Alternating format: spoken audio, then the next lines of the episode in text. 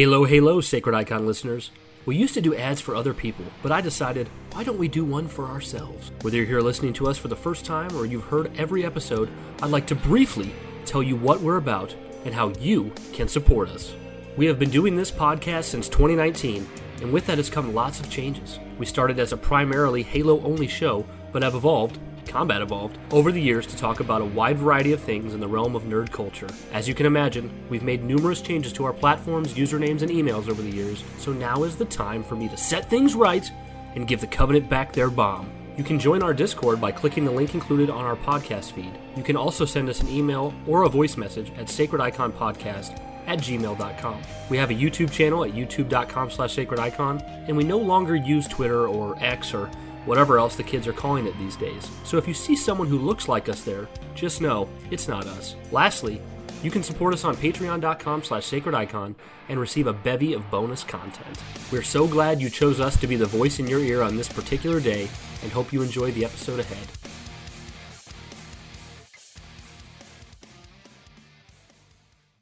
Halo, halo, everybody, and welcome back like a butt crack, Dizzy style, to the one and only Sacred Icon Halo show, where we talk all things Halo because we love Halo. You guys couldn't see it, but I just bobbed my head so hard my hair is completely out of place now. Where we talk all things Halo because we love Halo, and we know you guys do too.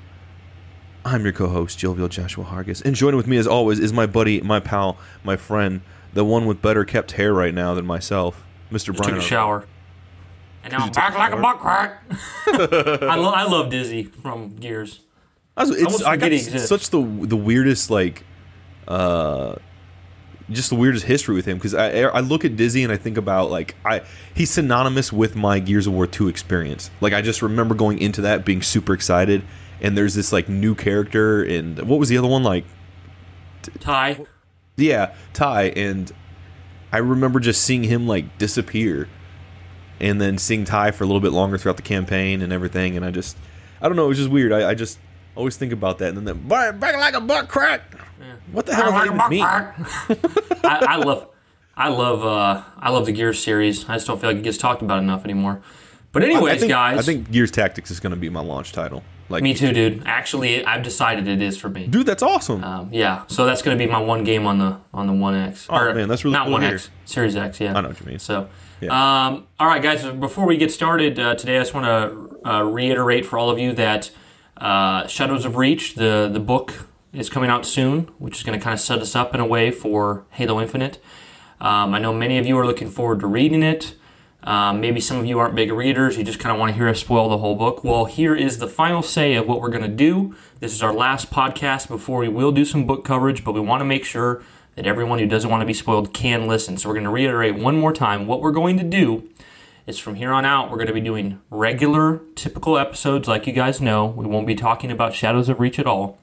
When we reach the end of our episode, which is probably around uh, 90 minutes ish, uh, maybe a little less, who knows? We'll do our typical, like, that's, that's it, guys. Um, you know, keep it sacred. We're out. And then after that, there'll be a point where we go, okay, guys, now for the next 20, 30 minutes, we're going to cover these chapters of Shadows of Reach, and it's going to be spoiler filled. So that way, you can listen to the whole episode. You get, at the very end of the episode, you get a big warning with plenty of time for you to dip out, and you can just end the episode then and not listen anymore. Or if you want to be spoiled or you've already read, you can go ahead and listen. And then that way, uh, once you've read the book or, or when you get around to it, you can just go back and listen to the last sections of our podcast to get that coverage.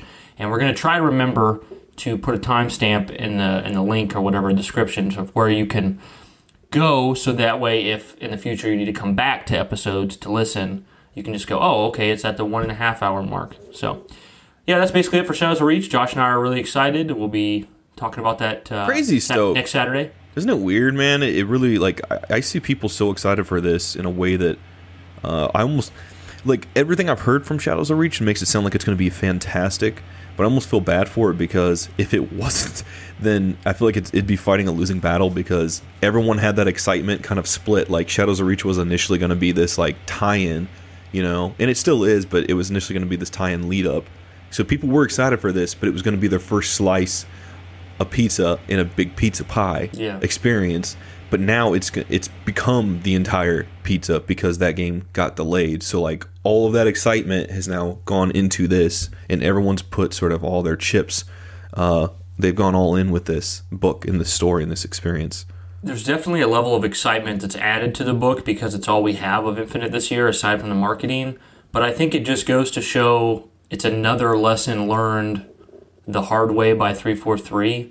Um, because, you know, early on when 343 took over, it was like books, books, books, books, books, comics, you know, tie in video material. It was so much to read, and so much of it was actually very integral to the story. It's a good point, Brian. And now, what they've done since the the backlash to Halo Five is they've really pulled away from releasing any kind of novelizations that that tell a lot about the state of the universe and tie in with the games. So now that we're finally arriving in 2020 at the Shadows of Reach book, that's going to actually have integral um, um, stuff for the that ties into the games, though not required. They've made that very clear, not required for the game. But you know, we're going to to see what happens to Chief, Blue Team, go back to Reach, and I think what it does by them not releasing mandatory books so often is it generates a lot of hype. I mean, when's the last time a book came out that that actually meant major things for the universe or for the characters? It's been it's been a while. You know, It's Been a while. Um, Definitely so- feels like a case of uh, less is more. Yeah, I know? think that's exactly what it is. Yeah, I really do. Because I'm I really too. excited. And I know we're going to sit down and read this. I know, like we're Josh and I, as much as well, to give you know to give myself more credit on that, because you know Josh always says it. I probably have more knowledge overall of, of Halo information, but Yeah. for as much as I know and as much as Josh knows, you know, we haven't completely read from front to back a lot of the novels. So where it used to be like, oh, five novels came out this year, we're probably not going to read either any of them or maybe just one. Now it's like, okay, here's this one that's really important, and we're excited, and we're going to actually read it quickly. Yeah, yeah, that's it's pretty damn exciting. uh, I think for us too, because the whole time we've been doing this now, we haven't the only real, I guess, new sort of content, if you could even call it that, that's come out in our time of being a part of the Halo community overall has literally been like Shadows of Reach coming to MCC, or I'm sorry, Halo Reach Oh, coming to yeah, MCC. yeah, yeah, Halo Reach, yeah. you read the book, now experience the game. yeah. Wow, but And uh, I mean, just the gameplay reveal for Infinite, Yeah. of course, you know. So this is the big thing of substance. But yeah, we're excited to cover that, guys. Um, Josh, what kind of what kind of new news have we heard from our Man, I gotta, Bill, I gotta, I gotta pick your brain about this because I, I know we probably have a lot to say about it. But um, yesterday, popular uh, and some, I, I would say, pretty credible uh, leaker, Nabel, uh, tweeted a conversation uh, with Phil This isn't even a leak, actually. To be clarified, it's not. No, a leak, it's a yeah, yeah, yeah. thing. yeah. but uh, he's a pretty fun person to to follow for that sort of stuff. Uh, he he uh, posted a an excerpt of a conversation with Phil Spencer, and uh, someone had asked him if Microsoft would consider offering Halo Infinite's campaign at a different time than the multiplayer, if one is complete before the other. And Phil said something quite interesting. He said, Bonnie Ross and the team will go drive those decisions. But I think we want to make sure people feel like they have a Halo experience. I think we can look at options like that. He said any decisions like that would have to factor in the structure of the game, story it's telling. He said, so yeah, I think that's something to think about, but we want to make sure we do it right. The person who interviewed him said, I took that as a maybe. Brian, I, I know. When I read this, I didn't want to talk about it on Twitter because you know you have a character limit. Twitter's full of hot takes, We didn't post it- it since we're on the- Sacred Icon for a reason. right? So that stuff can get misconstrued, taken out of context. I didn't want to do that stuff, but when I read this, if a lot of people disagree with me, that's 100% fine because I hope I'm wrong about this. But when I saw this, I think that sort of reaffirms that there is trouble in paradise. And I don't think that's necessarily has to be a bad thing, you know, to look at it like so many studios go through that stuff that we don't know about. You know, I, I mean, Phil could. I I think Jonathan said it best, and I'm paraphrasing, but but uh, Jonathan in the community, uh, I, I think, made a good point of saying he doesn't more or less think so much. It's it's Phil kind of like hinting at that being a possibility as much as he's just saying Phil's not really as well equipped to kind of make those decisions. He kind of entrusts Bonnie to to really oversee that kind of stuff. But uh, do you feel like there's trouble in paradise? Does this this kind of make that seem a bit more viable that there's a, a chance? Well, this makes for a more interesting conversation, Josh, because I see it actually a lot differently than you. oh, awesome, man. Let's hear it. Um, For me, I, I think this is just a case of someone wanted to drive traffic to their website. I don't think they lied at all. I, I mean, it's it's a it's a real interview. It's what was said is true, but he said I took this as a maybe. That was the the interviewer. Um, to me, just just reading through it and hearing things like um, Phil saying like people we know that people want a Halo experience. I think that's very indicative to me. Uh, or for, for everyone, it should be of him saying a Halo experience. We know what that is. That is multiplayer and campaign, solid story day day one altogether. Um, I think this is more a case of Phil just being honest and, and and speaking on the fact that he allows you know the team at three four three to kind of make those decisions to some degree. Um, so I think it was. I mean, he said in the past, you know, weeks ago that when they after the delay was announced, that they had considered um, splitting the multiplayer and the single player. We already knew that. So what that tells me is, yeah, they considered it in the past. Uh, Microsoft and Phil, they're allowing 343 within reason to do what they think is best for the series. And at one point, it was 343's decision, and they decided they thought about it and they decided not to and delayed it. So I really think all Phil's saying here is that if that's something they had wanted to do or wanted to do in the future, that is a possibility and that they can make that decision. But I don't think he was saying anything new. I don't think he was giving us any new information. I think he was just I just clarifying something very simple. And I, I think I think for me reading that and trying to remove myself from the the the pull quotes that make it for a hype thing to read, mm-hmm. it just seems to me like the plan isn't any different. It got delayed. It will come out with multiplayer and single player on day one. Brian Jarrard said that on Twitter that that's absolutely not going to happen. I just think Phil saying if 343 wanted that to happen, they have that ability. So, Sure. I think going off the way you described it, man, I could completely agree with you. I think. I could I'm also be it- wrong, you know. Well, I hope you're right. I hope I'm the one that's wrong.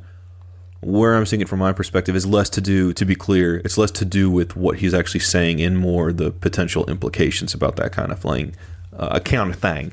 Uh, it just, you know, between that early leak that had come out that Brian Jarrard had more or less, you know, smashed right away, and then they kind of like, you know, Phil Spencer kind of acknowledged, uh, and now this, you know, it, it just makes it seem like this is something that they're not entirely ruling out whether it's anything to do with Halo Infinite right now or maybe something down the line with uh, some aspect of it or something. But I just don't like that idea. And I think, I mean, I, I admit there's bias in idea. there, but I just, even if you told me right now, like, uh, like my first thought when I read that was maybe this game really had it's it is behind in a lot of different ways and they're really looking at if you know the, the, the reason why they looked at even doing this even if they still said no was because they're so far behind and they had to they had to really sit down and talk about is there a way we can maybe streamline this and release this differently than we initially planned because of this situation we're finding ourselves in you know that's all speculation but i just even if you told me right now this game is so far behind, it's going to take like another two years to come out as a full package. But if they, start, you know, soon, maybe we can get something like by April.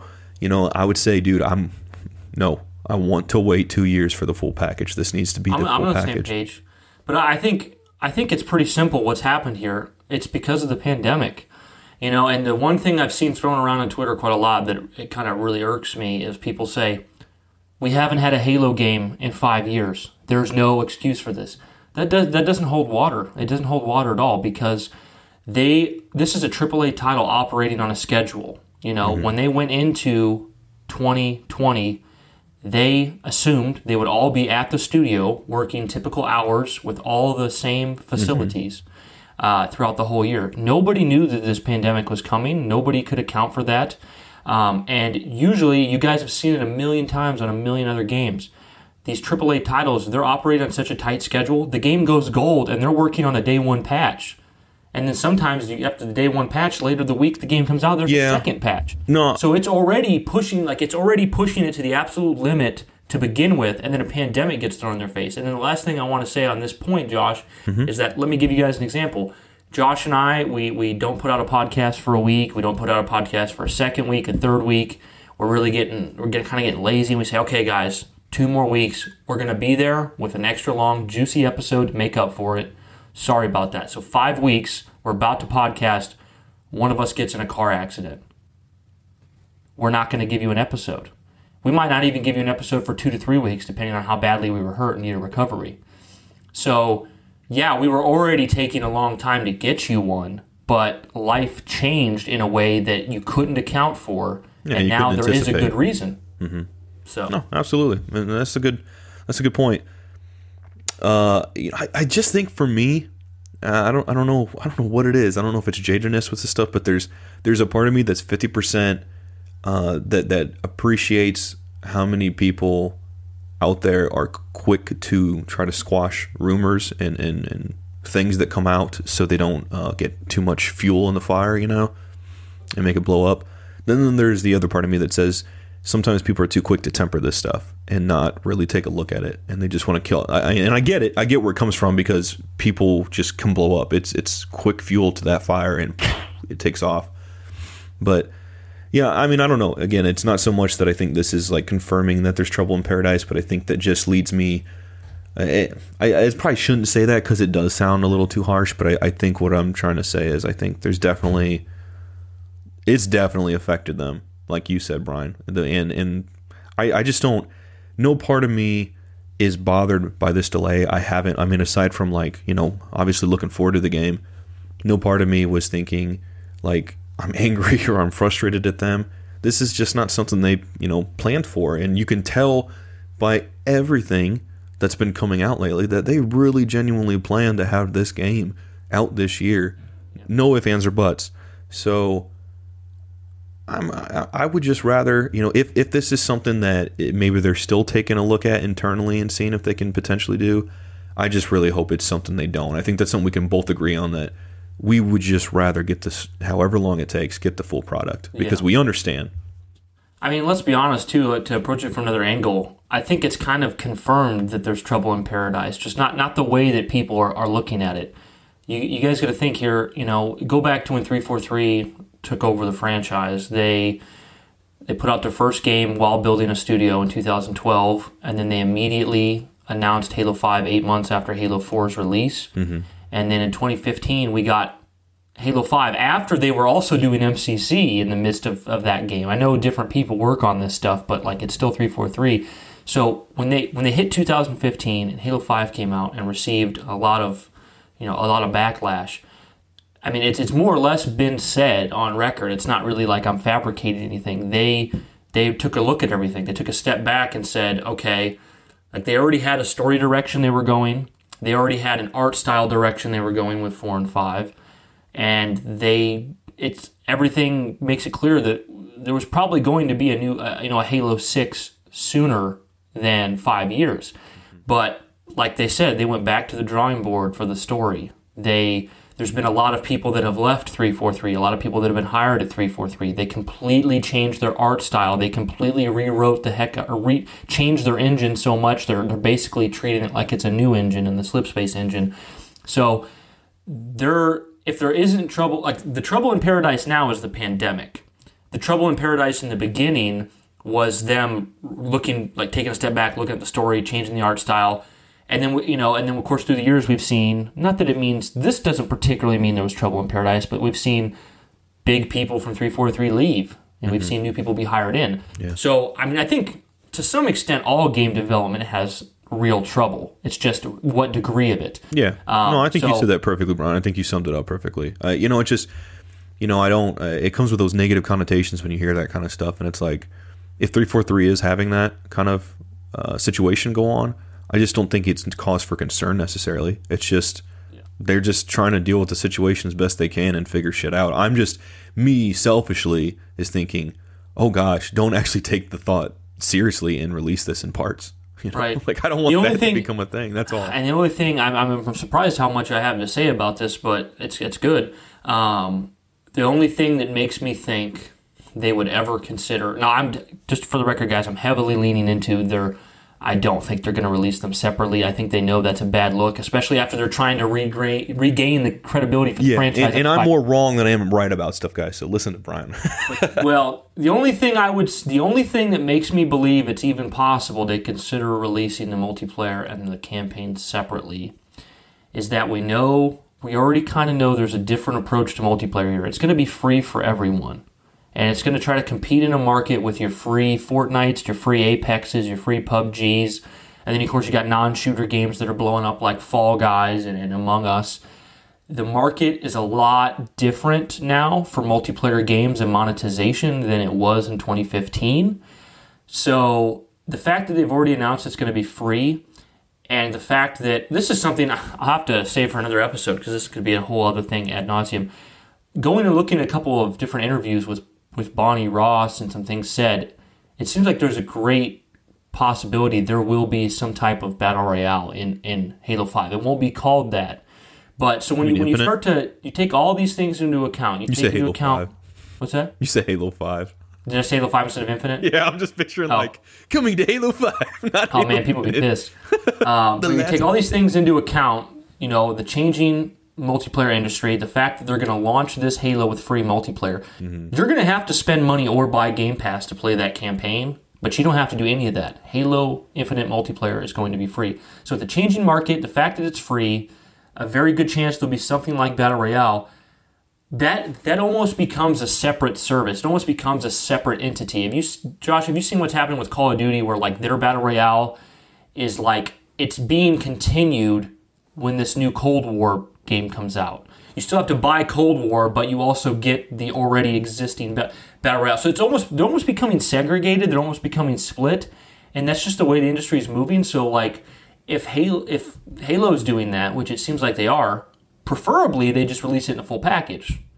But if they want to release, and you know, of course, I'm a campaign guy. I want them to. If I if they had to release one first, I don't want to release it. Of course, I choose campaign. But you know what, guys? We don't know. We've only seen campaign, but maybe releasing one first just- means they release the multiplayer first. It's just so tough. The campaigns later. because objectively you want to look at it and you want to be like okay if they're doing this how can they do this in a way that will still get me excited and i'll be okay with it like you want to try to find that like middle ground so you can just accept the potential for that to be there and be prepared for it but the other part of me is like man i just halo to me is so synonymous with booting up the game and seeing everything available and feeling the sensory overload of excitement from playing two levels of campaign and suddenly thinking now i'm going to try the multiplayer to thinking i want to check out and see what new additions are here in forge or i want to go see what new spartan skins are here or i want to go do this do this do this to go check out how theater works now.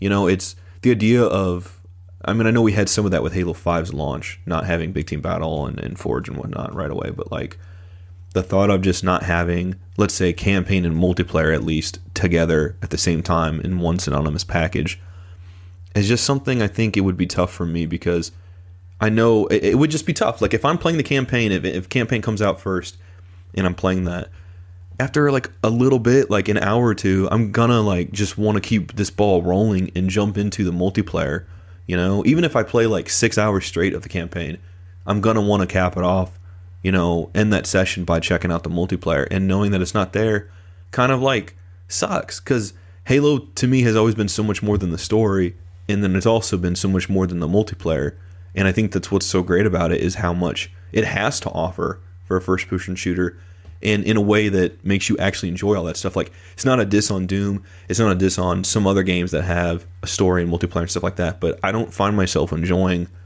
the subsequent additions to the core story. Like I'll play the story, I don't get as much out of the multiplayer or whatever other experience they have. With Halo, I do. That's why I love it so much, is because of that.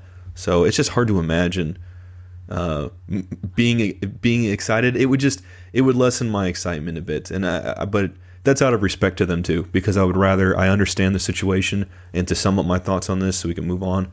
I just I just hope like I appreciate them if this is the case. I appreciate them actually trying to look and see what they can do because obviously they want to get this game to us, you know, and I'm sure internally it's got to be hard for them seeing all these cool advertisements come out and not having their game that they have slaved over for so long already mm-hmm. not come out with this to really help get our excitement and see us excited. So, you know, I would just rather they get to release the package as they plan to initially ship it, however long that takes. I agree with everything you said 100%. I just, you know, the thing that makes me think, you know, the only thing that makes me, and I know like in the beginning I kind of defended it and now I'm just kind of playing both sides, but the thing that really makes me go, this could be a serious thing is like when Apex came out, that game just shadow dropped. It just, Apex just dropped and it was super popular and it's still, I mean, it's not as popular now as it was the day it launched, but it is still really popular and really successful. And the, the, the, the multiplayer in gaming now is just not the same at all. When you look at people like Josh and I's age, or maybe people a couple years younger or five to ten years older, we're all kind of in that old, like classic Bungie era of, of mentality and of, of fanhood. But if you look at like what are the up and, up and coming gamers today wanting to play, what excites them? If you're a 12, 13, 14, 15 year old you know, in, a, in a grade school and Halo, whatever they call it, you know, but Halo Battle Royale just just drops without the campaign. Drop something. these nuts, Brian. Uh, I won't do that. Um, just drops out of nowhere. Well, obviously it's gonna have a release date or whatnot. People are gonna jump on that. It's already free. People are gonna go, okay, I'm playing Apex, I'm playing Fortnite. Let's just, it's free. I'm gonna download it. I'm gonna try it. People get on it, and it becomes huge. And the thing is, while many of us we would like, you know, a lot of you would like a classic Halo multiplayer like of old, or maybe Josh would like something very similar to Halo Five. But if they drop this like big free to play multiplayer package reminiscent of like Apex or Fortnite, and it becomes huge, even if they upset a lot of OG fans, they're going to gain instrumentally more. And then, then you have the campaign also they're releasing separately, which you pay for or use Game Pass for. I just think this would be my my closing statement, so we can move on. I think that as a fan and as someone, you know, one of the halves running Sacred Icon Halo, I want them to release it all together. I don't want I don't want this other crap. I, I, I don't. But if I'm trying to remove all my biases and think about if I worked at 343 and my goal was to make the, the game successful and profitable, I think there's something very beneficial to releasing a full multiplayer suite for free as its own entity separate from the campaign. Whichever one comes first, or it doesn't matter. Yeah, I understand that Infinite's gonna be a live service game in, in some ways, you know, in its own way. But man, everything this generation with live service games has been the narrative for all these has been it got better. You know, it's got it's really good now.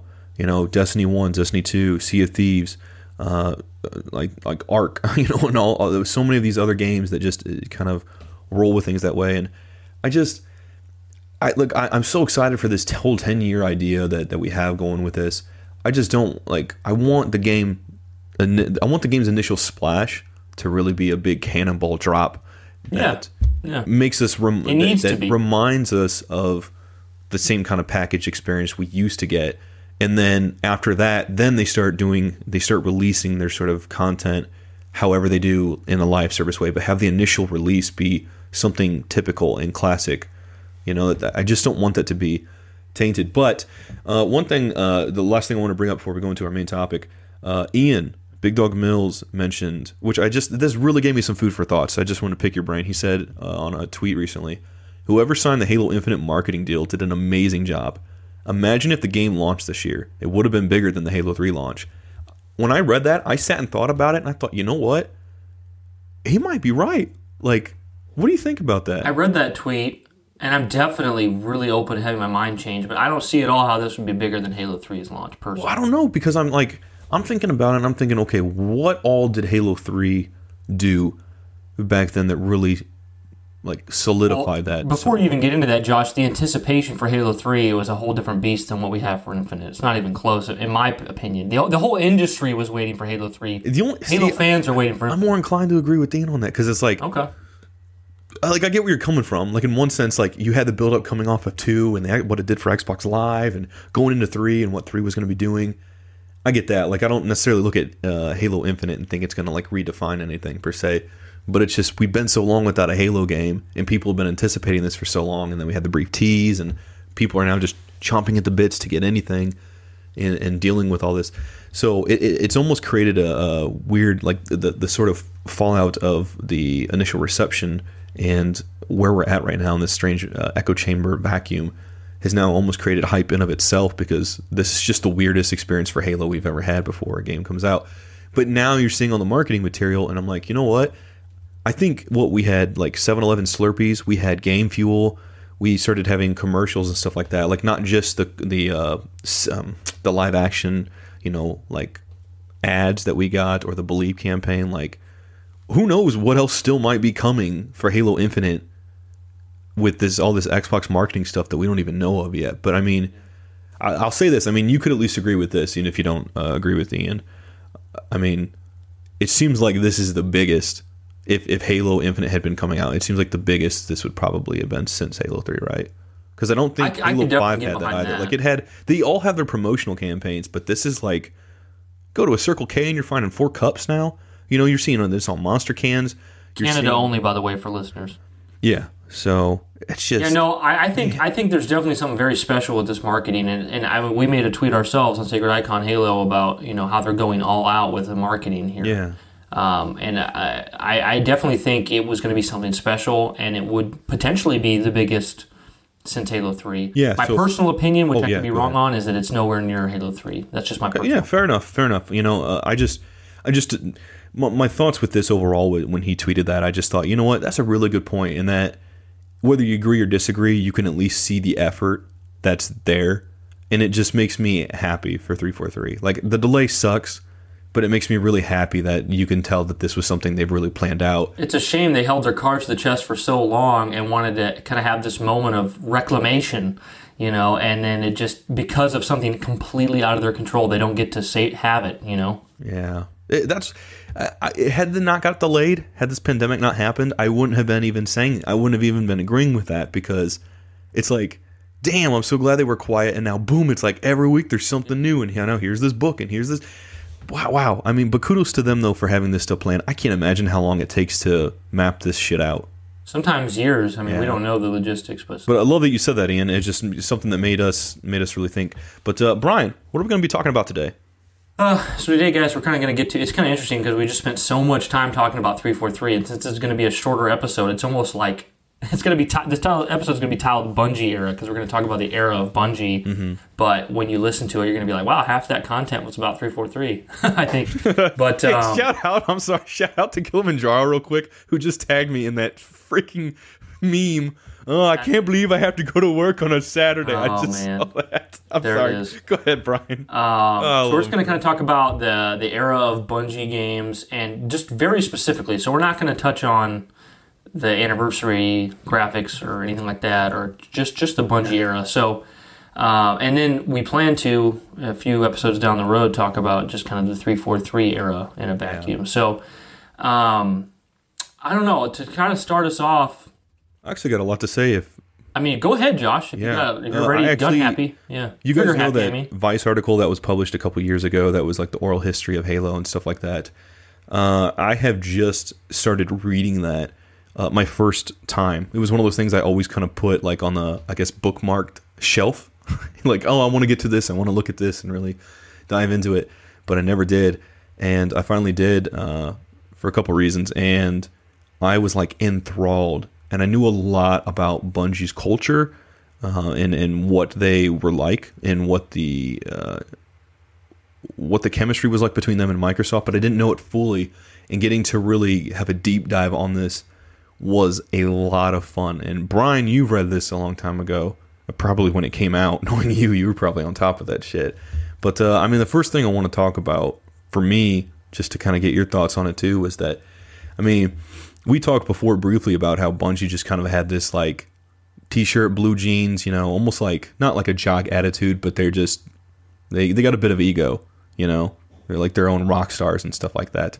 The the pizza and the, the Mountain Dew cans, you know, like the atmosphere was just different with that Bungie era because like one of the things I remember seeing in that was that when Bungie initially came to Microsoft uh, and they were going to get their sort of studio, you know, they had all these Microsoft took them to a room that had like cubicles, and they were just like, no, it was a typical Microsoft kind of room and atmosphere, and they were like, hell no, we need this to feel breathable, basically.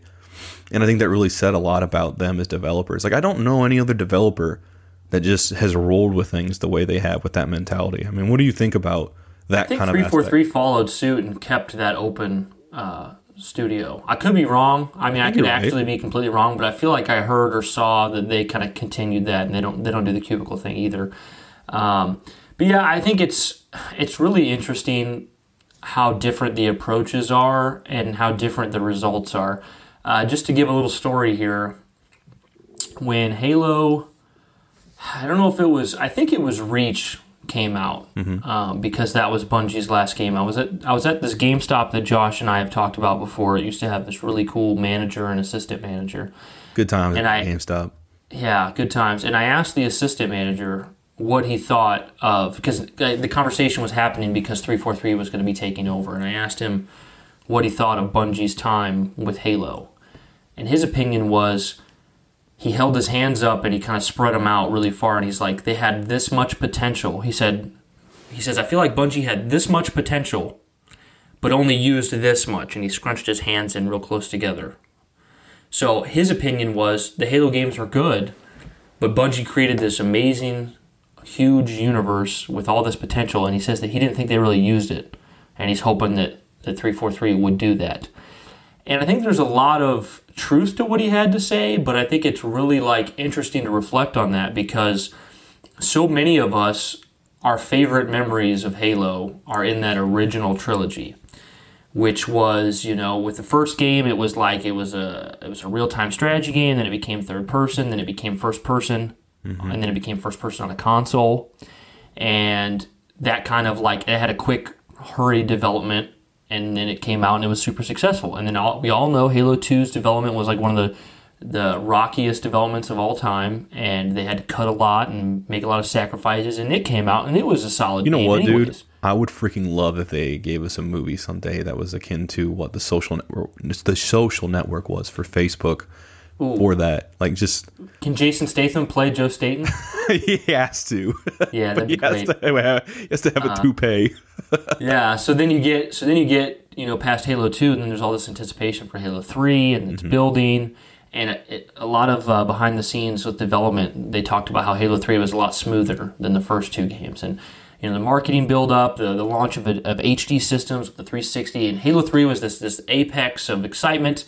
Uh, and you know that original trilogy just gets so much respect from from so many, including us, as just this one of the best trilogies in gaming. And if you look if you look at it, you know they were kind of flying by the seat of their pants. They operated differently, and Definitely. you know for as for as for as interesting as and expansive as Halo is, they did kind of keep it simple in a way. You know the the main story you know was Cyborg discovers Ring, destroys it, fights alien race, destroys another, chases Covenant to the the place where they fire all the rings, destroys that, stops the Covenant, stops the flood. It's over. Like, you know, there's this giant expansive universe with things like Spartan suits, uh, Mjolnir suits, uh, and, and different races and planets. But they kind of summed the whole story up pretty quickly. I mean, if we look back at the trilogy, all that happened over the course of like what, like a, a couple months or a year. I mean, It was a short it's- amount of time, insane. despite how long we had to wait to finish the fight. So when I go back to what that when I go back to what that GameStop manager said, saying that they had so much, they had this much they could do with it, and they did so little. Well, I think he's right in the sense that they did open themselves up to this endless potential, and they ended up keeping it relatively small and and, con, and concise. So you're gonna say contained, now- and I was gonna be like, the one, One contained. Yeah, another one there. Um, you were clairvoyant. I was clairvoyant. Um, Oh, I missed that. So, so there's two different ways to look at it because now that we've seen 343 kind of do, like 343 is kind of done with that GameStop manager said. They kind of blew the universe open. They delved deep into the uh, pr- the, the, the Forerunners, the novels, extended book material, uh, Prometheans, uh, you know, Oni, all this different stuff. They've they've really kind Oni, of baby. blown it up. Yeah, they've kind of blown it up in a way that um, that GameStop manager said he wanted to do. But where are we to, to bring this in as as a fan base now? What does it typically look like? Oh, I really enjoyed the the Bungie games. The Bungie games are my favorite. Those are the classics. I wish I want it to be more like Bungie. So it's just interesting trying to balance your potential with what with like quality, like Yeah. what it should Well- be. It's Bungie kept it simple and, and it paid off in dividends. And then 343, they inherited this universe, which is such a colossal thing to inherit. And they, they, they probably were looking at Bungie and saying, wow, there's so much more we could do with Yeah. this. And they decided to start doing that. And then now it's kind of like the narrative's kind of like, I wish it was more simple. Over to you, Josh. Yeah, I mean, it's going back to what I said too about the cubicles and everything like that. Like, I think it was th- there. If you read that article and you obviously see some stuff in that Halo Two documentary, there was just such a unique contrast of them coming into this game of Halo Combat Evolved and how it took shape, and then turning into what eventually became the next what almost 10 years the next nine 10 years, years Halo for them. you know, yeah. So, and you could tell by the end they were just so burnt out, and there were so many, you know, different things that were maybe going to go on that didn't happen. Things like the Halo Chronicles and the movie and all that kind of stuff. And it's just like it got to a weird point, and Jason Jones was so out of it. He had burnt himself out so much, you know, and, and working on the first game, and he didn't typically do sequels, and then he kind of took off. And if you note, like, if you guys notice, I didn't realize this when the first time I watched the making of Halo 2, but you see Jason Jones talk at times, but then when they actually show the, the behind the scenes shots of them in there, you know, It's never there. yeah, he's never there, and you know it's because he was off doing his own thing, and they were just a committee trying to figure out how to do this shit, and you had such a multitude of different ideas. But my point is, is that you could definitely see that there was a point in time where they, some of them were getting jaded on doing Halo, some of them were still fine with doing Halo, but they wanted to like spread their wings a bit. But Microsoft, you know, had that contractual like obligation uh, with them once they were able to negotiate a sort of a, a an end game with this kind of kind of aspect. And you know it just it i think that guy's right. Like i think in one sense they kept it safe but it just makes me think about how these guys were so they, they kind of just wanted to fly by the seat of their pants in terms of how they did things. But then as much as they loved you know you want to be successful that also kind of like uh, affected how they did things, how they approached things, and especially being owned by Microsoft at the time, that affected how things were ran differently. And I mean, I know I'm just going all over the place here, but like when I think about ODST, you know, I was thinking about this yesterday, and I was like, you know what? Like for me, who's always uh, like I've said before, I kind of give it, I give like as much as I love it, I give it a bad rap, and I'm like, you know, I I I don't like that it was, you know, so short, and I don't like that it ends right when everyone is finally together and all that stuff. Like I still feel that way, but it's only because I love it and I wanted more. But like it's so cool, you know. It, it- like the, it- behind the scenes, there were so many uh, balls they were trying to juggle, and ODST was one of those things that kind of like didn't wasn't so much a ball that they were trying to juggle, but it was in, in fact like some of the balls had dropped, and that was something they found on the ground to pick up and do. And a lot of good came out of that too, even though it doesn't feel too different. But that was where you got to see sort of this open city hub, which was so different and stuff like that. Like for me, and I'll shift it over to you. I'm just really happy. I think when I think of Bungie in their sort of like legacy now, I think more about ODST and Reach than I do Halo 1 through 3 because Halo 1 through 3 is a self-contained trilogy that did really well and I love all of it through and through. But then after that was done, after Chief Story's done, they still had two games to put out and that could have like completely changed like our sort of aftertaste of how we looked at Halo and how we looked, you know, could have like tainted it. But if anything, people love ODST and its Noir uh, aesthetic and, and tone and what it how how different that was for Halo and the sort of open city hub that it that it brought, the firefight mode that it brought, and then Reach, which I know is a bit more debatable, but it brought in this you know full circle story that uh, tried to, to bring yeah try to bring things full circle with, with other Spartans and tell that story of Reach that we had only read about. I mean that that's pretty cool that it, it kind of got to that point. I mean, do you ever feel that way where you kind of think more about those two because it could have just went so bad and changed how we looked at Bungie with those Yeah, I mean, last well, two kinda, games. They've talked about that before. They might have even talked about it in an article you're talking about that they thought about doing Halo 4 briefly. Right. But they they were you know they were smart and they decided to do like ODST was just an expansion of the universe and it was built off the Halo 3 engine so the the and the um, expectations were a lot lower for that so they didn't have as much to earn up to. That's why Reach gets I'd say ultimately Reach is seen as a great game more than anything but uh, Reach gets uh, picked apart a little more because it was a full three year development cycle project and, it, and it changed some things but ultimately you know they, they didn't they didn't really get too far away from their core principles in any of those games. And True. the thing I was That's thinking true. about while you were talking, Josh, is we've mentioned before that like Bungie kind of operated like rock stars, and whereas 343 operates more corporately. And if you look at a lot of like me and Josh here, neither of us do drugs, nor do we advocate doing drugs. But if you look at you, you can you can research this stuff, look this up. Some of the best, most iconic music ever made was done by people horribly on drugs. You know, like they they. I'm not like I said. I'm not advocating that you know we we doing drugs makes good music. Like so, do drugs. I'm just saying that like a lot of times when you're up against the wall or you're you're debilitated by things, some of the best art comes out of it. I also think of like my favorite trilogy of all time, The Lord of the Rings, and you look back in the history on that, like Peter Jackson and co. They wanted to work. They wanted to make that movie, and they first they first pitched it as like um, I think they pitched it as, as two films because they never thought in a million years they could get anyone to to sign on to that. And people kept saying, "No, I'm not investing that kind of money in two films. No, I'm not doing that." And then eventually, New Line Cinema was like, "I don't think we can do do two films. We got to do three. And we also got to we got to really put our our budget behind it, put our force behind it." And they ended up filming all. Th- they ended up doing three films for three books, and they filmed all three of them at one time. And they, they've also talked about this in the behind the scenes. Where like after they did Fellowship, they had things designed so that if Fellowship didn't perform well in the theater, they would make Two Towers and Return of the King have lower budgets, you know, to account for it. So you just look at some of the biggest, like most successful projects out there, and there's a lot of risk or a lot of things hampering their abilities.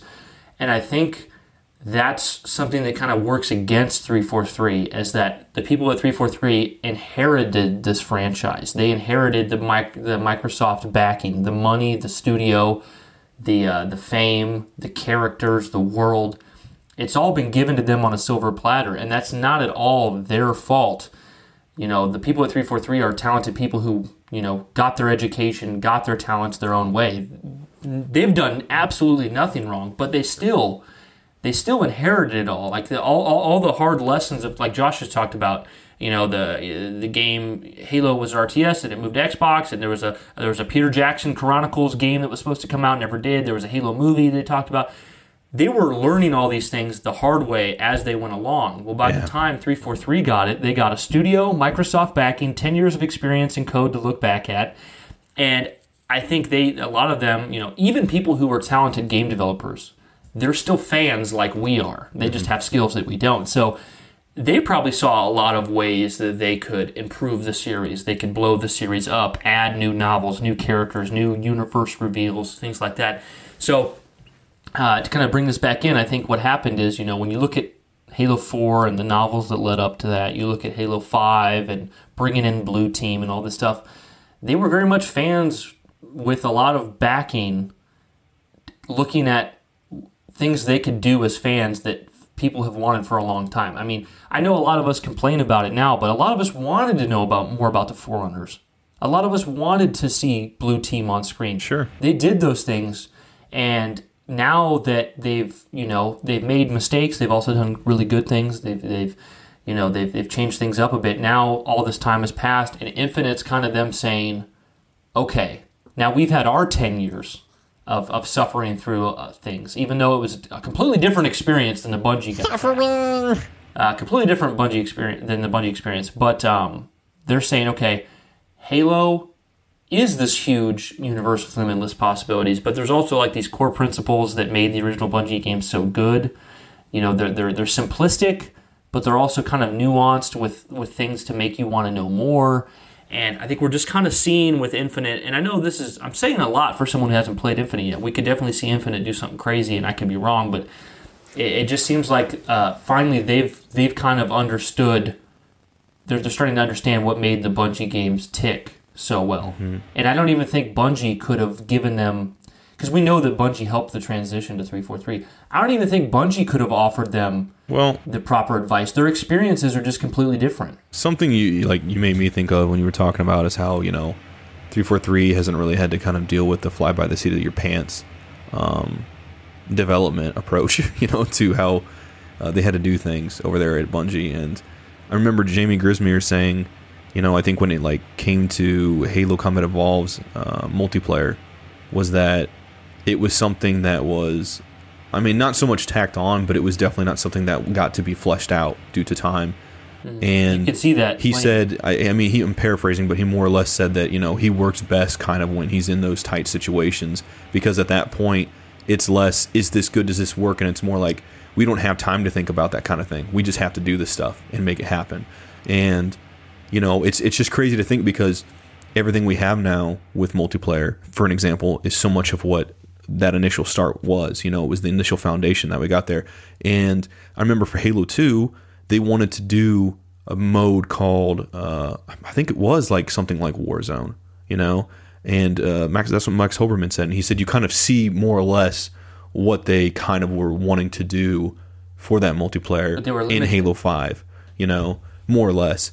And it's just, uh, but they just didn't have time to do, but they had all these different, different ideas. And, you know, it's, it's cool to me to look at 343 now with Halo Infinite and, you know, maybe the narrative when this game comes out will completely uh, render what I'm about to say irrelevant and redundant. But I, you know, when some franchises go on for so long, it helps to have that kind of soft reboot. As much as I sometimes don't like that stuff because it's just you. You have to kind of, you have to get back to the basics. Like remember when when Halo Combat Evolved came out, guys, and we didn't know anything, and part of the magic of the entire experience was that we wanted to know more, and there was the secret sauce was in the mystery, and then you get to two and three and these other games, and the, the story unravels more but there's still more you're wanting to know. And then the, the, the more the sort of story, the more information there is, the more opportunities there are to dislike things and, and to dislike it so much. Eventually, you go, I know too much. Take me back. Yeah, and and I like that. I mean, three four three, which sucks for them in a sense. Like like Brian's totally right about the silver platter and everything like that, passing of the torch, you know. But it's nice that now they're kind of at a point where they don't have to like sort of, they don't have to directly continue off from what Bungie did, you know, like the passing of the torch. But now they can really say we get to kind of have a fresh start in the Halo universe the way we want to, and kind of get things back down to basics uh, for them, but also for us who have been, you know, been a part of this for so long. But I think that makes me excited because it's like, how are they going to take what's been there and marry it into this sort of new, fresh start going forward for them? Because you know, it's just completely different climate for three four three than it than it is for Bungie. They're not, and they and plus you look at something like this delay, like guys, they pushed. It, it- did did Bungie need this shit for Halo Two back in the day? Uh, yeah, and I mean they did get a delay at one point, but that game was not obviously ready. They had to cram and crunch, and they talk. You can tell Stuff was cut. There was pop. relationships were lost. I, I remember. I think uh, one of uh, Paul Bertone. I think was even saying like for like two months his dog had to just live in the kennel because he just he was so in and out uh, where he was at. You know, uh, trying to get that game done and complete it. And Microsoft was like, "This has to ship holiday season for our fiscal year." Blah blah blah. But now you ha- are in a situation where it's like this game you can tell, you know, for Halo Infinite that it was supposed to release, but now it's like they delayed it. That's a really good point you brought up, Josh. Is like, I mean, people can disagree with me, but I, I'm pretty hard and fast set on this. For my own opinion, is you look at the the Infinite gameplay reveal. That game looks a whole hell of a lot more ready than than than Halo Two when it launched. Yeah. to me. I mean, it's not even. I mean, they they chopped off a whole third act of the game. There was tons of pop in, lots of muddy textures, and just it needed a lot more polish. And I say that as Halo Two is my favorite game of all time. I'm saying that. Uh, but before I forget, one thing I wanted to say, just to clarify for you guys, Josh and I are by no means saying that um, 343 has it easy at all. They just No, they've got their they- own set of challenges. yeah, like, and we know that when they started, when 343 started and they were working on building Halo 4, they were trying to build a studio at the same time, building, developing a game with new people. So they had their own struggles. No part of anything they're doing is easy. It's just completely different than Bungie. That's all that we're trying Yep. to say. yeah. So, um, But back yeah, to what- it's yeah. what's that? No, back to what we were saying. You were talking about uh, some of the stuff I was saying, the different culture, like development. You were going to say some Yeah. more about that, I think.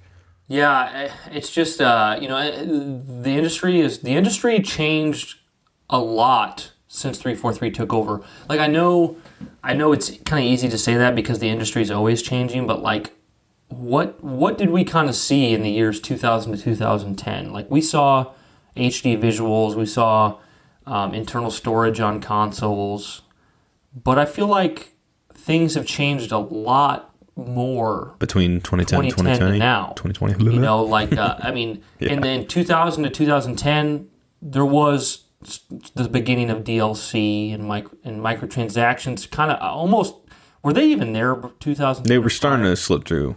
Bare- starting to- barely, just you know, I- to, you're starting to see a little formations. A little bit. I, Little World of Warcraft was kind of doing that already, I guess. But Yeah. like, but now if you look at like the gaming industry now, not only are they developing games we used to have. There's just so many different ways you could take this conversation. We used to have A AAA games, and then we had like B tier games, and then we had like C tier, and then after C tier was like we had a bunch of garbage. That's kind of the, the rankings we had. But as time went on, things started to get consolidated, and we're, we're still seeing it. I mean, Microsoft just purchased Bethesda, um, but we we saw a bunch of AAA people pick up B tier people, and a lot of B tier people closed down, consolidation and closed down. And now, you know, in this last ten years, what have we basically had? We've had we've had AAA, indie. That's it. AAA and indie. That's pretty much it. There really is no B tier. B tier. Of course, there's of course there's still junk games, but it's just mostly just you know uh, AAA and it, usually the the junk games either still fall into the AAA or indie. You know, um, so That's a good point, Brian. so so seeing that now, it's like three four three is expecting to make a AAA game, and I know the original Halos were AAA games, but like the the the amount of people that requires to make the game, the amount of development time, the fact that all the assets have to be freaking 4K now, 60 to 120 frames, you know. Um, they, they're still trying to do they're trying to do all the things that Bungie did with Halo 3 with having Forge, Theater, multiplayer, make maps, all this, but they're trying to do it now with like cutting edge technology with more developers, more 4K, 10 or uh, 120 frames. I mean, it's just everything's just grown so much, but all the same things are expected. And then on top of it, you know, we're seeing a lot more success out of free to play games with microtransactions. Yeah, the entire and landscape's just changed significantly. So much has been redefined and, and evolved, you know, at the same time. They're trying to they're trying to continue to do Halo their own way and put their own brand on it while still keeping the quality while adjusting to industry standards and, yeah, and changing. and another good point to bring up is that you know anytime Bungie was developing a Halo game, there it, it wasn't always so quite on the nose, fly by the seat of the pants, but there always was a different way about how the development went for the games. There was never like, okay, this worked, so we're gonna keep we're gonna bring it in and try to do this for the next one. So much things changed and shifted, and there is like as much as you know 343 has had to deal with so much you know bungie never found a right way. Like i think i think Marcus Lehto said the way that he you know he was kind of brought into to lead reach and stuff he felt pretty good about how that cycle went.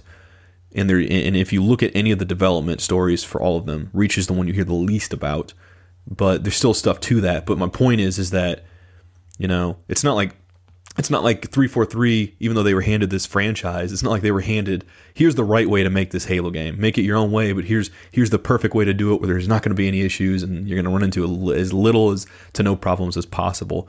You know that's that's a an issue in of itself to squash. And we've we've seen we've actually seen documented um, ideas that Bungie had for Halo that they never actually brought all the way through fruition, and then and then three four three either literally did that idea or did their edition of that idea and got backlash. So, of course. There's always the question of did 343 get backlash because the idea was bad or because they're 343 and not Bungie? But there are plenty of ideas that Bungie had that weren't good, but they luckily managed to dodge a lot of them. And of course, some of their bad ideas made it all the way through. I mean, we had SMG starts for Halo 2. Yeah. I mean, that's a bad idea that made it. You know what though uh, and i think about the bungie era specifically is man i just think about I was just, Josh, hold that thought. Keep saying. it. I was just saying. I think we should change this episode title to "Passing of the Torch."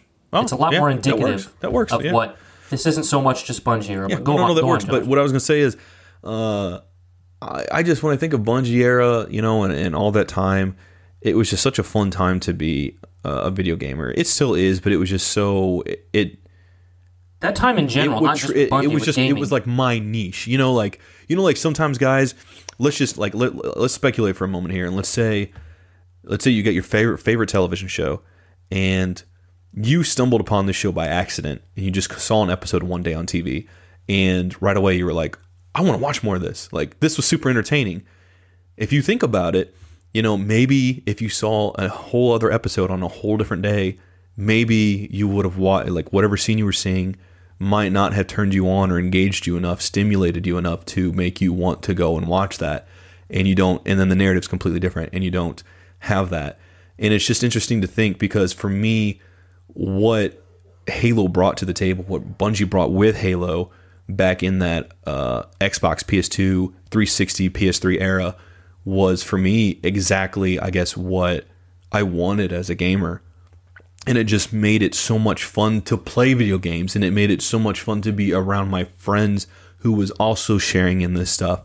Like, so many times I can recall thinking back, like, I just, I didn't care about my schoolwork, even though I should have. I didn't care about it because all my thought was bent on getting to the weekend and playing LAN with my friends in Halo 2. Like that for me at the time was like, I could do this for the rest of my life. I don't give a shit, bro.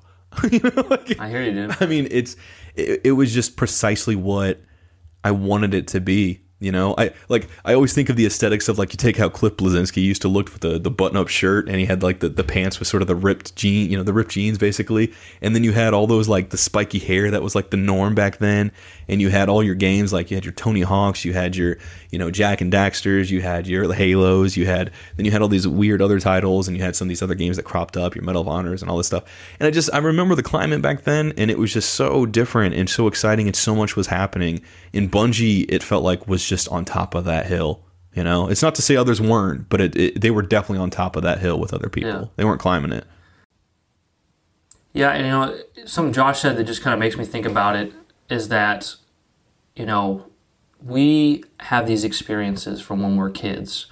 Uh, you know, like Josh said, blowing off schoolwork to get to do LAN and and uh, being excited for for just the bun- just during that Bungie era. You know, all the new things that were happening. You know, uh, Xbox Live matchmaking, you know, dual wielding, all this just just cool stuff and the people at 343 they're not just fans they're also passionate creators that that are creating something that you know think about for anyone listening that might be a content creator think about how you feel when you put something out there's got to be a, a sense of people at 343 they, they want they want kids today who are 8 9 10 11 12 whatever to have these awesome memories with halo and when these kids growing up are seeing things like Fortnite and Apex, I know I keep bringing those up. It doesn't have to be that, but you know, kids are getting excited about that now. I I don't know if I mentioned this before, but I used to. Well, I get it. uh, There's so much. That, that's what Halo was to us back then. Is what Exactly. it is to people Um, now. I used to be a Sunday school teacher for kids that were like sixth, seventh, and eighth grade. What did I hear them talking about all the time? Fortnite, Fortnite, Fortnite, Fortnite. I'd say, kids, you know, what's the answer to this Bible question? In Fortnite, I got level, th- level 39. Like, just stop with the Fortnite talk, okay? so, like, that is what's kid. That's what's cool for kids now. So I feel like when- landed, boys.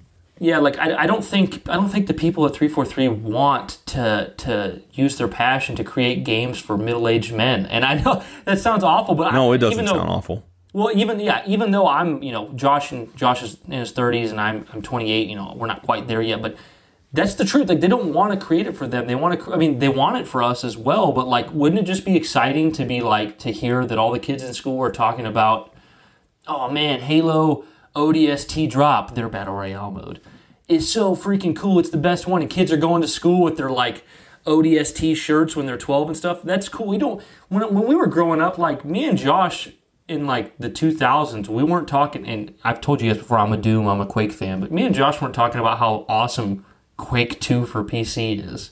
Like.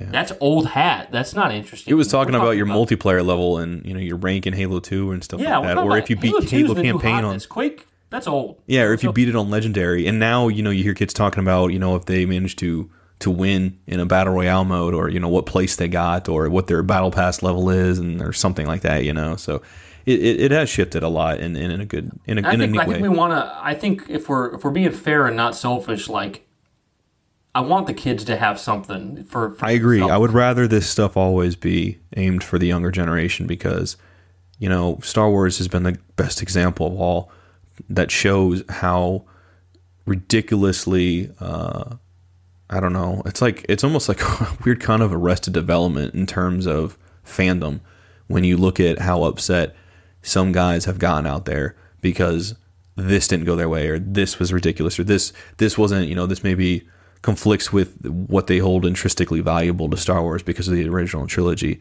Like these things are made for the younger generation and those people those middle-aged men who get upset so ridiculously about that stuff are the are, were kids when they initially saw Star Wars and fell in love with it.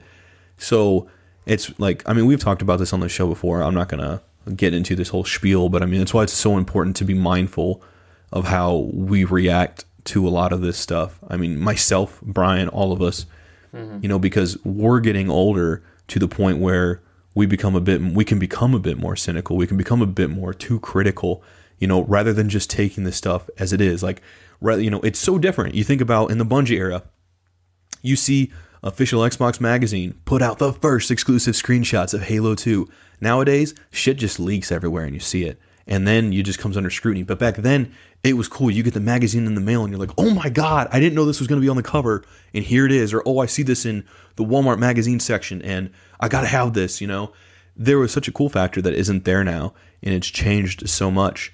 So it's just it, it's kind of interesting how much has shifted, and you want Halo to get back to that. And if they have to do that in some ways to to, to kind of I guess make more relevant to how the industry shifted, you know, it's it's like you said. I mean, you're, you're kind of more or less saying you'd be open to that because as much as you want it for you, you have certain things you want for you. Like it should be geared toward the kids because you know what.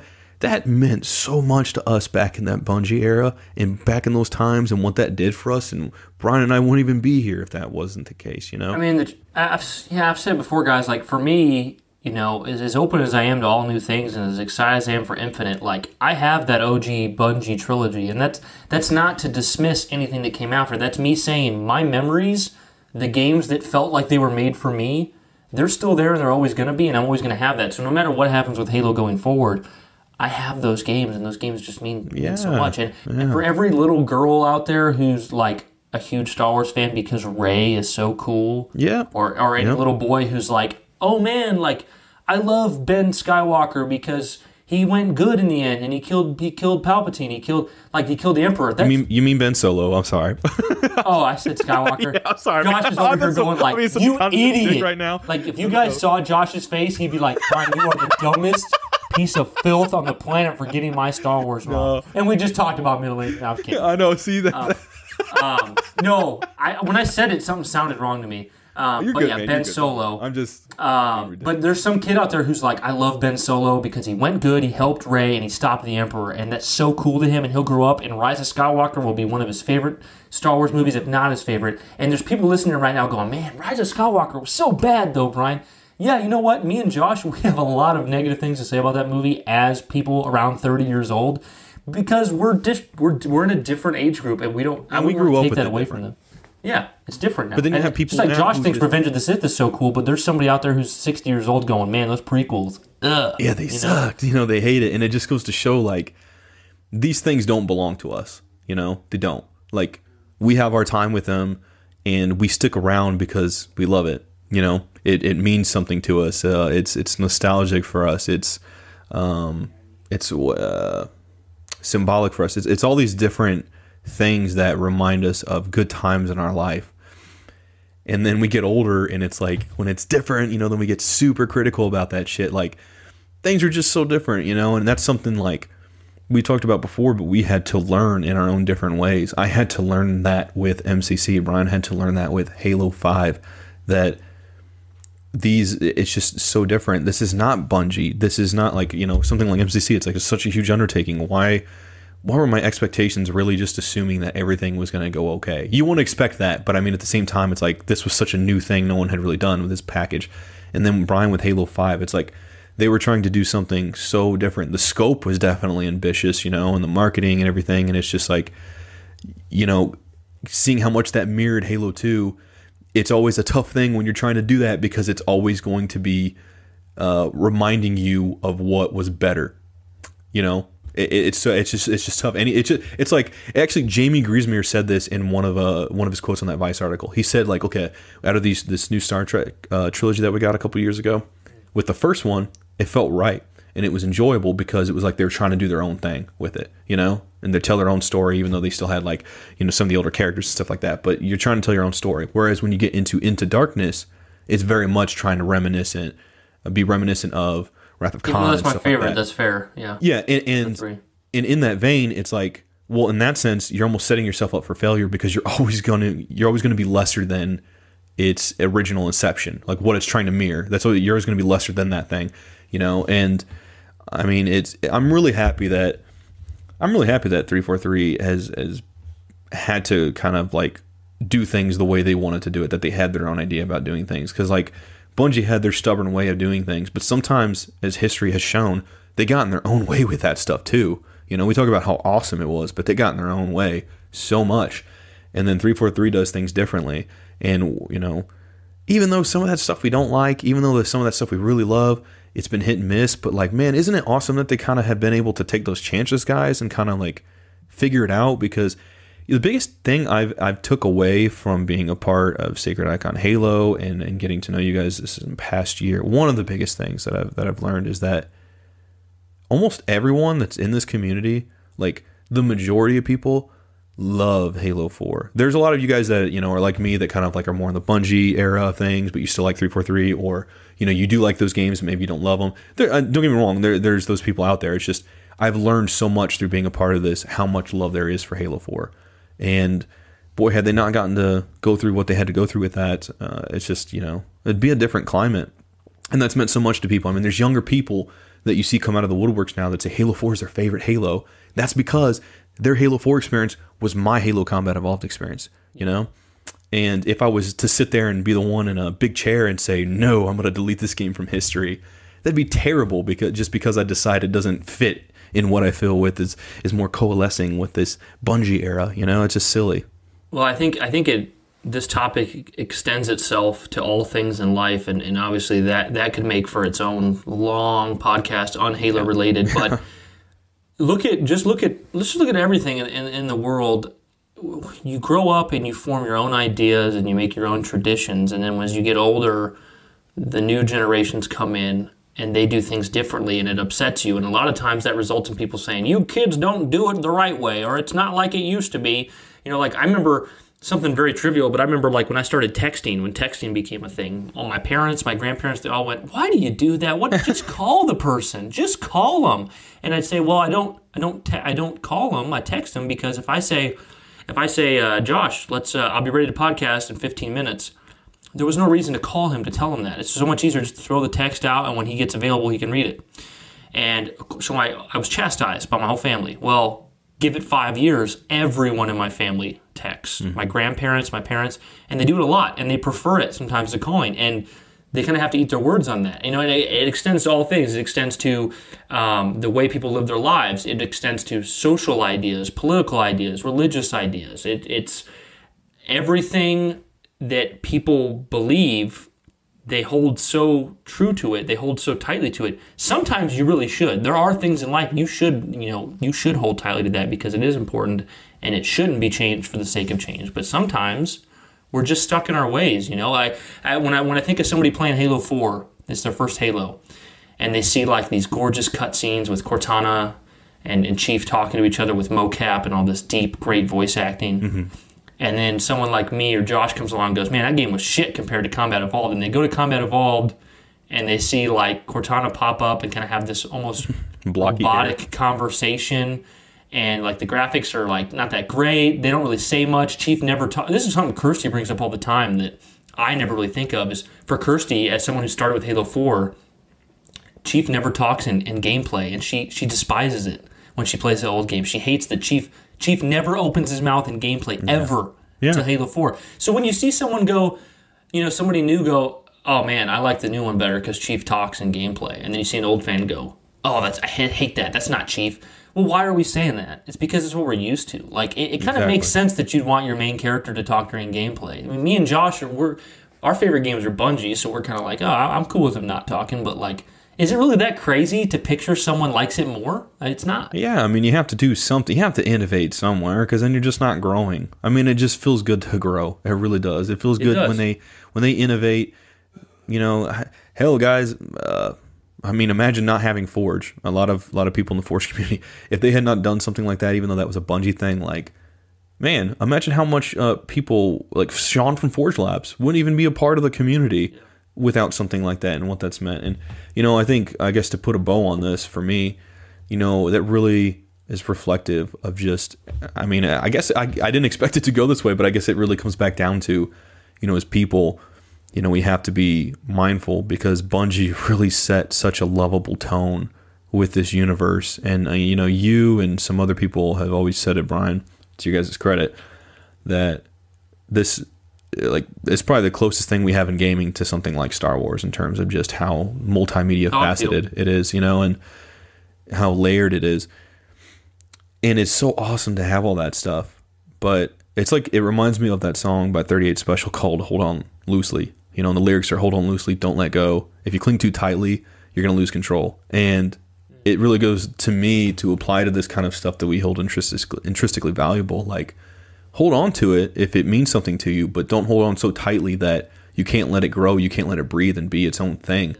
You know, and and I'm so happy that you know it's it's things like this this delay with Infinite. You know, I'm I'm it sucks, but you know there are going to be good things to come out of it that we haven't seen yet. You look at something like Halo 5, a lot of the buzz that I hear about Shadows of Reach is that, you know, it is kind of referencing some of the events that happen in Halo 5.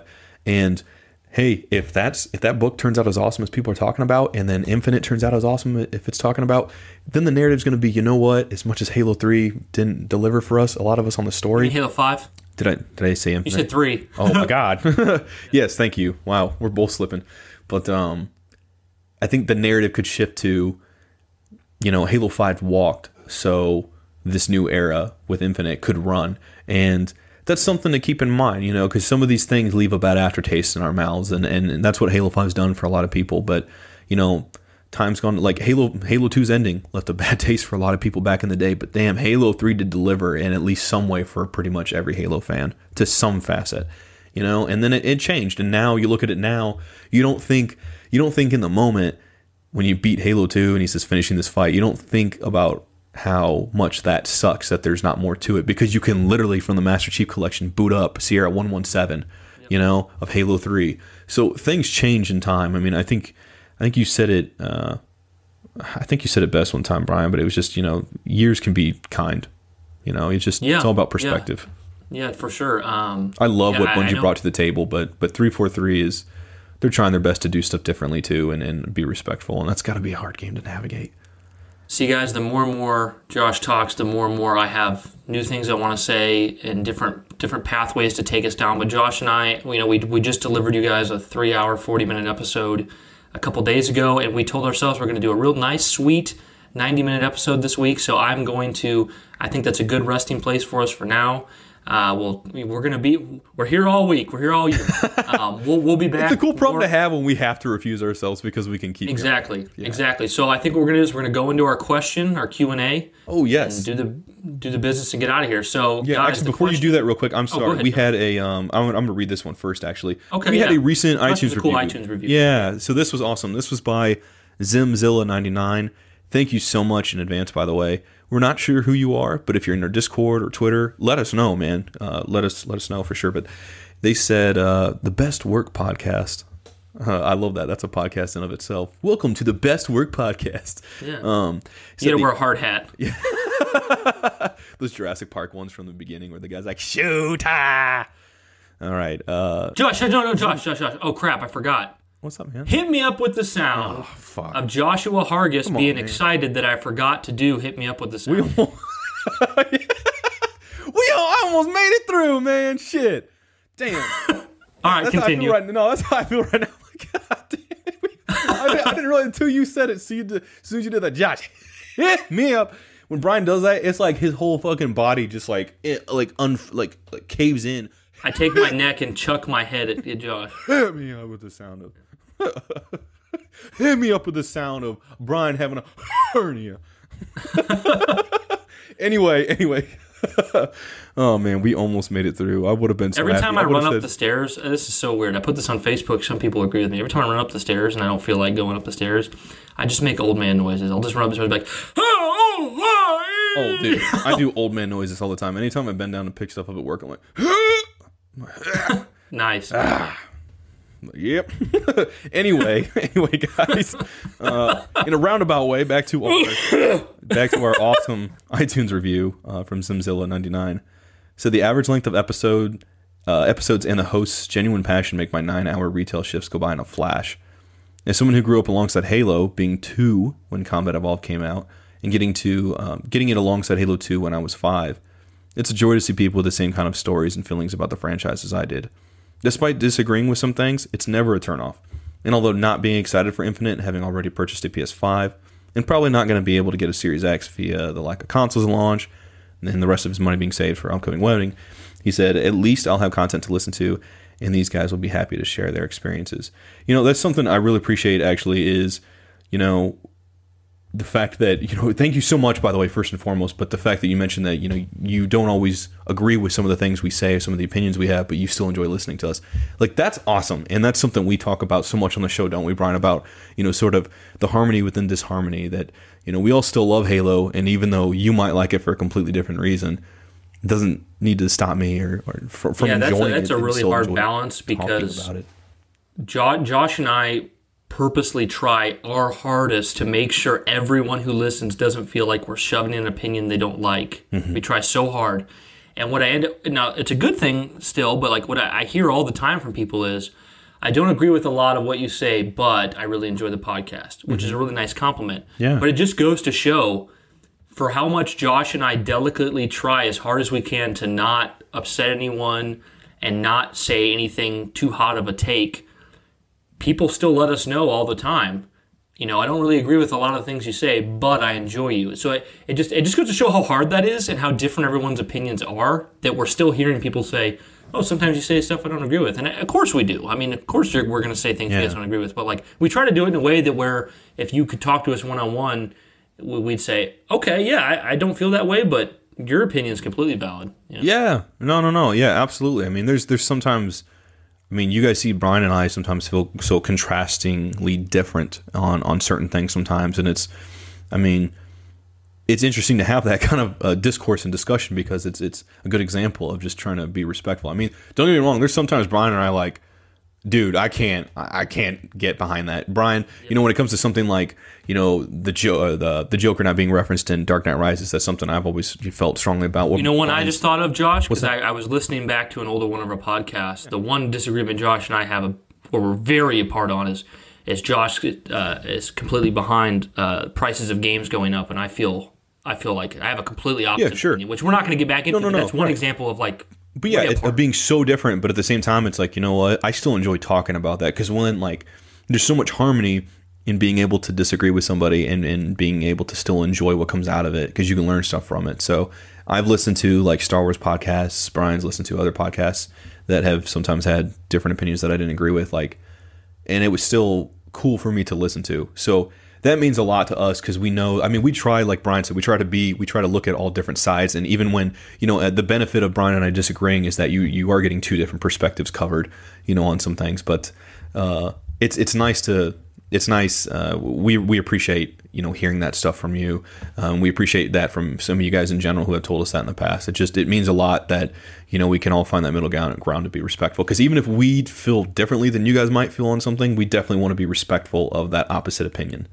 You know that You know, it's it's it's actually a really good example. Uh, on the last episode, I pitched, I told you guys uh, about a podcast that I really enjoy listening to. Well, not too long ago, a couple weeks ago, I was listening to their podcast. Me, me, Brian, someone who who is one half of the Sacred Icon Halo duo.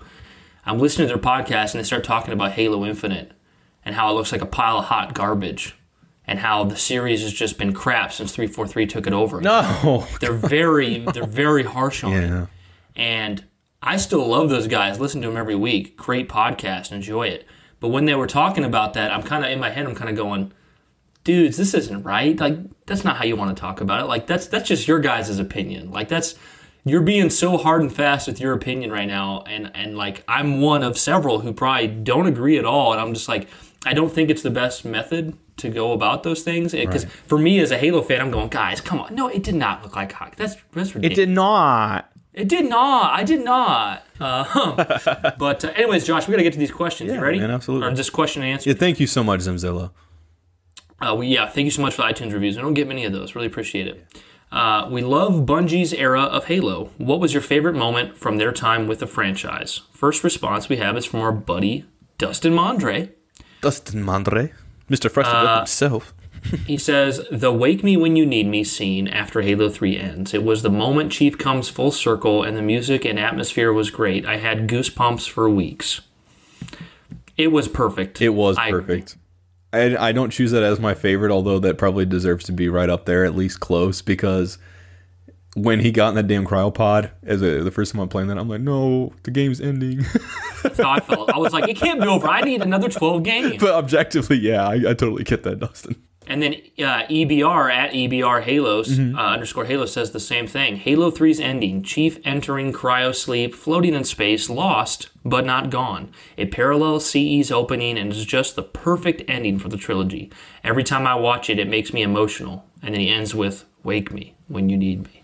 Yeah, that's I- a good point. Hey, man, I've, we we said it like last episode, didn't we? I said I think I said that's the to me that's an untoppable ending. You know, if they tried to end Chief again, Yeah, I mean, we I think we said it even at the beginning, but like Halo 3 just could have so much of that trilogy could have been so affected in a way that it left a bad taste in our mouths and, and so much of what they did after could have done the same thing for Bungie. You know what I mean? Like like Halo 1 through 3, something in there could have went so bad and so sour that it left this bad taste in, in how we look at that trilogy. You know, whereas like ODST and, and Reach, I look at that in regards to Bungie themselves. But that ending was so good and it was so well done and like Dustin said full circle you know and like UBR saying you know it just like it had such a good it just left you with such a good feeling basically you know, I, I love how um, when I picture Bungie's games, I picture like like these three huge entrees: Halo One, Two, and Three. I got like turkey, ham, mashed potatoes roast, and like oh, wait, roast- roast no, beef? that's a side. well, it's not aside from me baby Okay, I, you know what? I'm with you. I ate a whole bowl. okay, so you got the big three main ones. You got the mashed potatoes, the, the the turkey, and the ham, and then you got these two amazing side dishes in ODST and Reach, and they bolster the meal. That's how I picture Bungie. yeah So cool. Um, next one is from Spartakai at Spartakai. Nice. When the flood showed up in CE for the first time, it was out of the blue, and I was terrified. I will never forget it. I knew Josh would love this one because that's his favorite mission. oh man so much fun because at that point it just like everything you thought you knew is different and wrong and you're like trying to figure it out just as much as chief like I love so much that that mission in its most simple basic form to break it down is like go into this you know go into this hive and now escape. It's literally just in and out you know? And, but it's fun because you go in tonally different you come out tonally different. It's man damn is it so it just ages Yeah, so good to me It's weird how I feel like in almost all Halo conversations I have with anyone, we almost never talk about the flood, but they're this ginormous part of the Bungie games. Yeah. I think it's because no one specific, most people don't just wake up and say, you know what I'd love to do? I'd love to go fight the flood for three hours. No one says that, but the narrative purpose that they offer just enhances everything. oh absolutely Uh, next one is from Nozaz at Nozaz1. Okay. My favorite moment was playing with the boys in Halo 3. I picked that because it's just such a wholesome, genuine moment. How many of us think back to Bungie? the you know a song by Kenny Loggins? hey, yeah, yeah, yeah. I said, hey, yeah. I say, hey. Oh man, what's, going, on? Four non blondes. What the hell? That's a completely different song, but I love it, Brian. That was a I know, I just had to go. Listen to Brian hitting that high note today, guys. That was oh, beautiful. Ten we out of all ten. have those memories from Bungie era, just like hanging out with the dudes, pizza, Doritos, Mountain Dew, playing Halo. It's the best. That's what that's what Halo is for me, guys. It's always been the experiences I've gotten to have with my friends. It absolutely 100% has. It's never been the singular experiences. That was my foot in the door. I was playing Combat Evolved by myself. Everything that came after was my time with the boys, and as I've gotten older, and with the girls. So it's been very, very awesome. That's what I said in the last episode. I'm like when we were talking about Chief as an icon. Like when you look, when you see a new picture of Chief and you you stare into his visor, it's almost like all the memories you have Yes. of playing Halo stares back at you. Yeah, it's not just the chief you're saying. You're seeing your reflection of all these memories. Yeah. Uh, next response is from Peach at Peach Gin Girl. Okay. Uh, first experiencing levels like Halo and Silent Cartographer, I was just in awe of them. Yeah. we all were in awe of Halo 1's levels when that was the first game we were playing. Yeah, I mean it. I mean, I I know everyone. Everyone has to feel that way. Even I, I feel like hypothetically. I mean, I don't know for sure, but I, I would think people even like Kirsty, who kind of had a backwards way of, of playing through the games. I would imagine she probably still would objectively say like those are very good levels, and you, You did a good can job look of, at of you- building to that moment. Yeah, yeah, yeah, Of all. absolutely. I mean, nothing will beat just you know shooters at the time. Console shooters at the time were just you know like Medal of Honor, were just these corridor linear shooters. Then you have something like Halo that actually is outside, and that was big, you know. And then you get to Silent Cartographer, and it's just like this beach level, and you just you- you're running up there, you're charging up with uh, your fellow Marines, and you know, and then you get in the Warthogs, and just the way that mission structure kind of flows, and you go into these buildings and crevices, you know, it's just it's so much fun. I mean those levels i mean when we had our playcast god damn was that the silent cartographer mission we made it i mean it was already fun in of itself but damn did we amp up the Who doesn't try to get Warthogs places that you go? yes oh my Uh, goodness dude, it, it's interesting. So I work with this guy who is 10 years older than me. okay And for him, you know, you got to think, you know, when I was six, he was 16. So for him, he kind of quit gaming around the era of GoldenEye on the Nintendo 64. Ooh, That's okay. kind of when he quit. So he's always hearing me people. talk. Yeah, so he's always hearing me talk about you know my Halo podcast and whatnot and all this stuff, and and for him, he's like, oh, do people talk about GoldenEye? Like GoldenEye was the height of like first person shooters on consoles for him, and it's kind of crazy how he just kind of got out of gaming right before Halo made its boom because most people when when there was a conversation of best console shooter before Halo, it was GoldenEye. It was GoldenEye. oh it was yeah. Uh, so that's just i kind of tried cool. playing that one time at a bar i don't know one of the last times i was in a bar because i don't drink guys but it was just funny they had a it was that analog you remember analog Uh, yeah, yeah, Yeah, yeah. I went in there with uh, Xavier and Alex one time, and we they had a 64 section set up where you could actually play some of the games. And I got to play Goldeneye for like one of my first times, and I sucked ass. I was like, I, I was literally like trying to figure out how the controls worked. I, I su- I'm, I'm a Halo guy, It's- and I'm trying to play this old weird ass control. It was an amazing game for the time, but it's It got was. one analog stick and it runs it like if you do four player split screen, I don't even know if it hits ten frames a second. I did not have fun, but I can tell it's amazing for people. So I get where yeah, Brian's said it perfectly. Uh, next response is from Evil Dead fan. Oh, Every cutscene in Halo 2. God bless. The cutscenes in Halo 2 are phenomenal. I, I think most people, I mean, it's not an objective thing, don't get me wrong, but when, when if the question's asked which Halo game has the best and most amount of good cutscenes, it's usually Halo 2. I mean, that game was a cinematic masterpiece to me. Absolutely, man. That that I mean, even though I was confused as hell the first time I played through it, uh wow is You it still were drawn in. still drawn in. Yeah. Absolutely. Uh, next response is from USO Vinny at Hawaii and Guy 808. Oh, nice. Uh, my favorite moment is when Chief takes the Covenant bomb, drags it out of the airlock with him, and plants it on the Covenant ships. Chills every time, man. yeah, that's that moment where Chief was you got, he just felt like a badass. It's like, damn, this guy went from like seeming awesome and like he was going to save the day in Combat Evolved to I got to get the hell off this damn ring, you know, and then I'm all alone with Cortana to look, these dudes are trying to attack Earth. Fuck this shit. you know, I'm gonna shove this Chief's right like- up your pooper.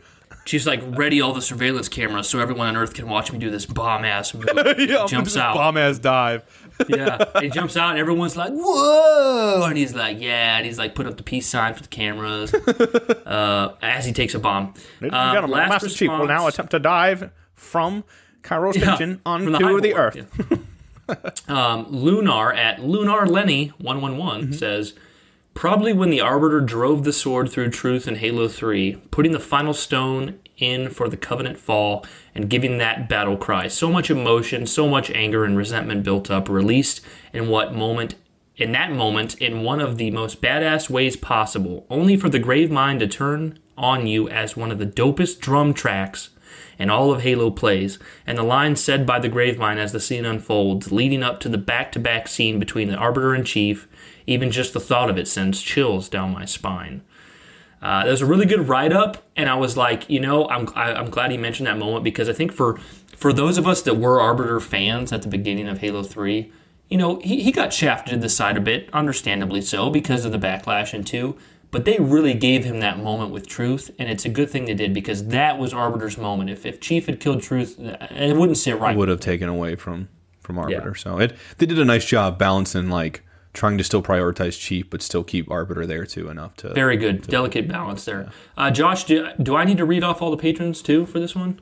Uh, no, we don't have to because we're trying to keep this one shorter. I know we kind of we kind of got to get out of here. Okay, well, how about to do a compromise with you, Josh? Yeah. Josh, we're not gonna, we won't, we won't say anything, but we're just gonna, we're gonna say who our patrons are because I want to do that real quick. Uh, so, guys, uh, before we go into our final take us out with Josh here, um, I just want to say that you can hit us up on Sacred Icon Halo Bang. on Twitter.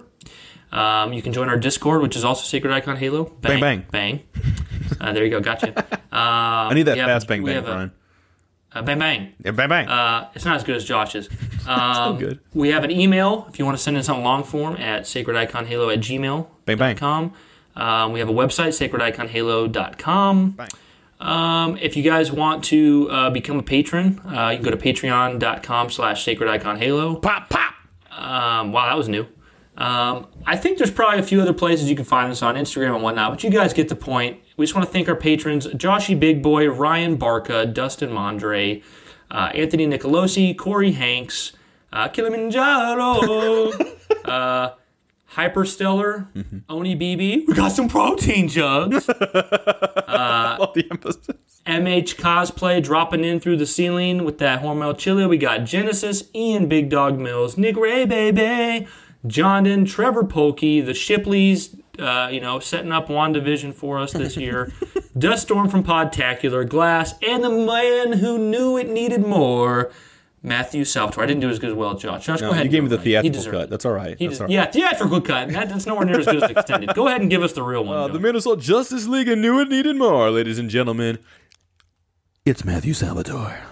Guys, it has been another fun episode. Thank you so I'm much, So glad. Thank to you so be much. on episode 51 now. It feels good.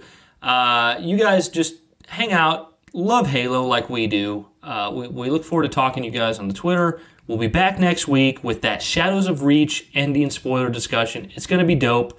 Tune in. And as always, guys, keep it sacred. Josh, take us out.